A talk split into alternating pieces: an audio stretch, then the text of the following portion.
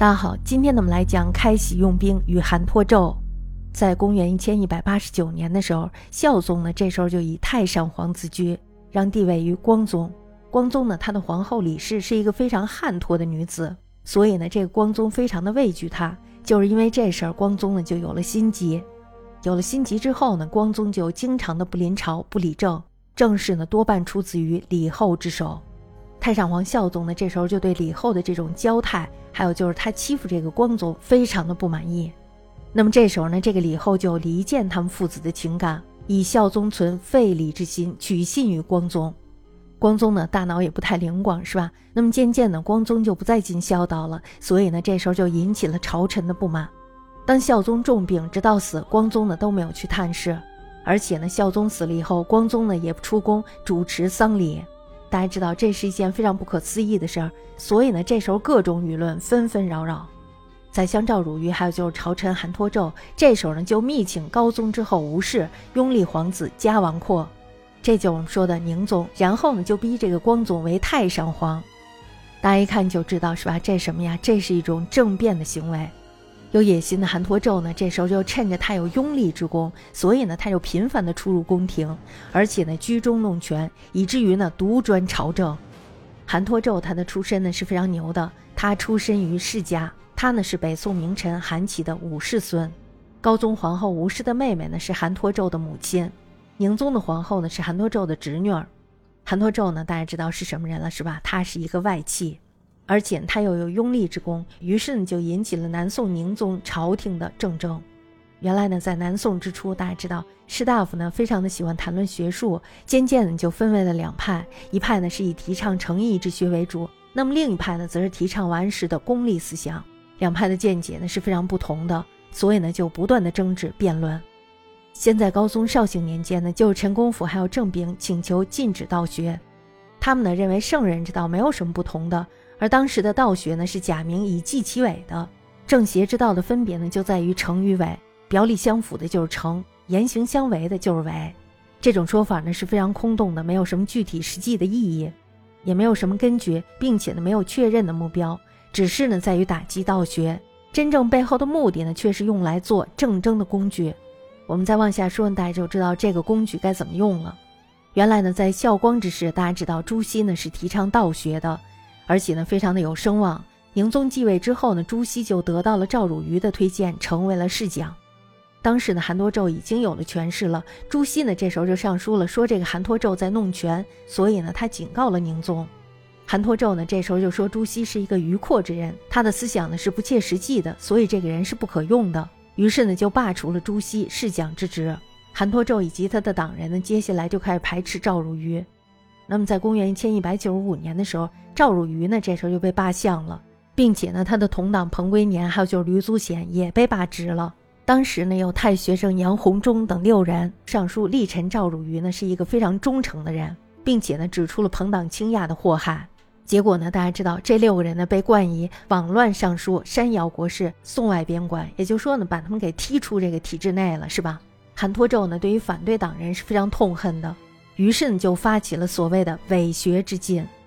这个伪学之进呢，是由刘德秀还有就是何旦等人提议的，主要呢是考核道学的真伪。凡是和这个韩托胄不属于一条心的，不论是成王之学，都被加上伪学的罪名，并且加以贬逐。当了官的也不算数了，是吧？总共呢被贬逐的有五十九人之多。那么到了公元一千二百零二年的时候，这才下令持禁。主要的原因，大家肯定想不到，是因为这个韩托胄他的这个势力已经稳固了，而轻易呢对他又颇为不容。这时候他就害怕以后会不免遭到报复。不久之后呢，韩托胄由太师、郡王直至平章军国事，这个位置呢是在宰相之上，三省官印呢都在他的家中，而且他又假作御笔，升着将帅，党羽呢可以说是遍布朝廷内外，威行公省，权震宇内。这时候，他又为了立进士功名以自固，于是又开启了对金的战争。公元一千一百八十九年，金世宗呢死了，这时候他的皇孙景继立，这就是我们说的张宗。他呢在位二十年，前半期的十二年，他是在世宗富强的基础上发展的，所以呢，这时候金朝还是一个盛世，政治呢也比较清明稳定。他个人呢是非常喜好文章的，注重调和金汉习俗。对知识分子的律令教化也非常的重视。民生疾苦呢，这时候也是政治的要点。不过呢，他宠爱了一个监护出身的女子，这个女子呢就是李师儿。李师儿呢非常的聪明慧侠，声音非常的清亮，而且她知文艺，又察言观色，很会做事儿，又会奉迎张宗。张宗呢非常的喜欢她。那么在他得宠以后呢，就被封为了元妃。一时间呢，朝中的那些尽力之徒争相迎进，励志呢这时候渐渐的就被破坏了。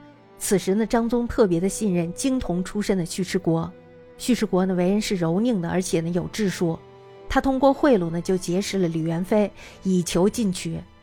而这个吕元妃，她觉得自己出身特别的寒微，所以呢，她也特别乐意结识一些外廷人员，以为她的后援。于是呢，就常常的赞议叙迟国。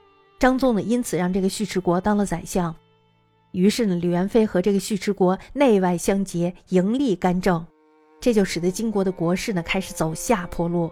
不过呢，当时还看不出什么政治上的危害，缺点呢也一时没有显露出来。李元妃和这个尉迟国呢，也不是什么大奸大恶之人，只是恃宠乱政的小人而已。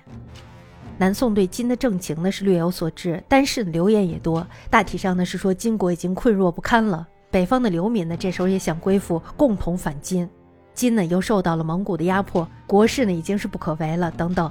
于是呢，韩托胄这时候就下定决心要恢复北伐。先追封了岳飞为鄂王，这样呢来激励将士，然后呢又以名将吴林之还有就是孙熙练兵巴蜀，以图大举。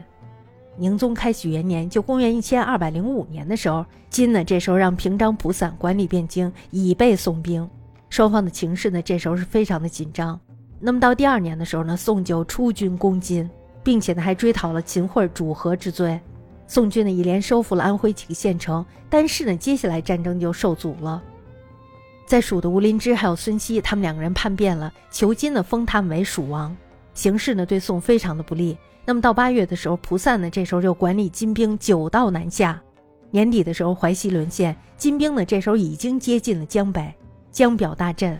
那么在公元一千二百零七年的时候，吴林之还有孙熙呢被部下给杀了，局势呢这时候又安定了下来。但是大家要知道，宋氏呢这时候已经有了悔意了，于是呢就派遣使者与金议和。金人呢，这时候就要求将祸首韩托胄杀了。大家看，这相当于杀一个皇帝，是吧？于是金人这个要求呢，就激怒了韩托胄。韩托胄呢，这时候又想起兵攻金。宋宁宗的皇后杨氏和这个礼部侍郎芈远与这个韩托胄呢是有夙愿的，于是呢就趁机向宁宗递了小话。那么再加上韩托胄专权，而且老早就被轻易所不容，于是呢就定下了计划，杀死这个韩托胄，以求和金。等韩托胄上早朝的时候，伏兵呢这时候在玉律园把他给杀了，并且呢诛杀了他的同党苏师旦。那么在公元一千二百零八年的时候，宋金嘉定和议成立。那么这个和议的内容呢有以下几条：第一条呢就是要参照以前的靖康旧约，金宋为伯之世国。那么第二条呢就是关于岁币的，岁币呢要增加，增加为银三十万两，另外呢要给犒军银三百万两。第三呢，就是关于国境线，国境线呢和以前一样，金所占淮陕之地要还给宋。那么第四呢，就是要把韩托胄的首级送给金。这次开禧用兵，虽然呢韩托胄有一点轻敌误国，但是大家要知道，他敢于北伐，以求恢复，他的这个志向呢是可取的。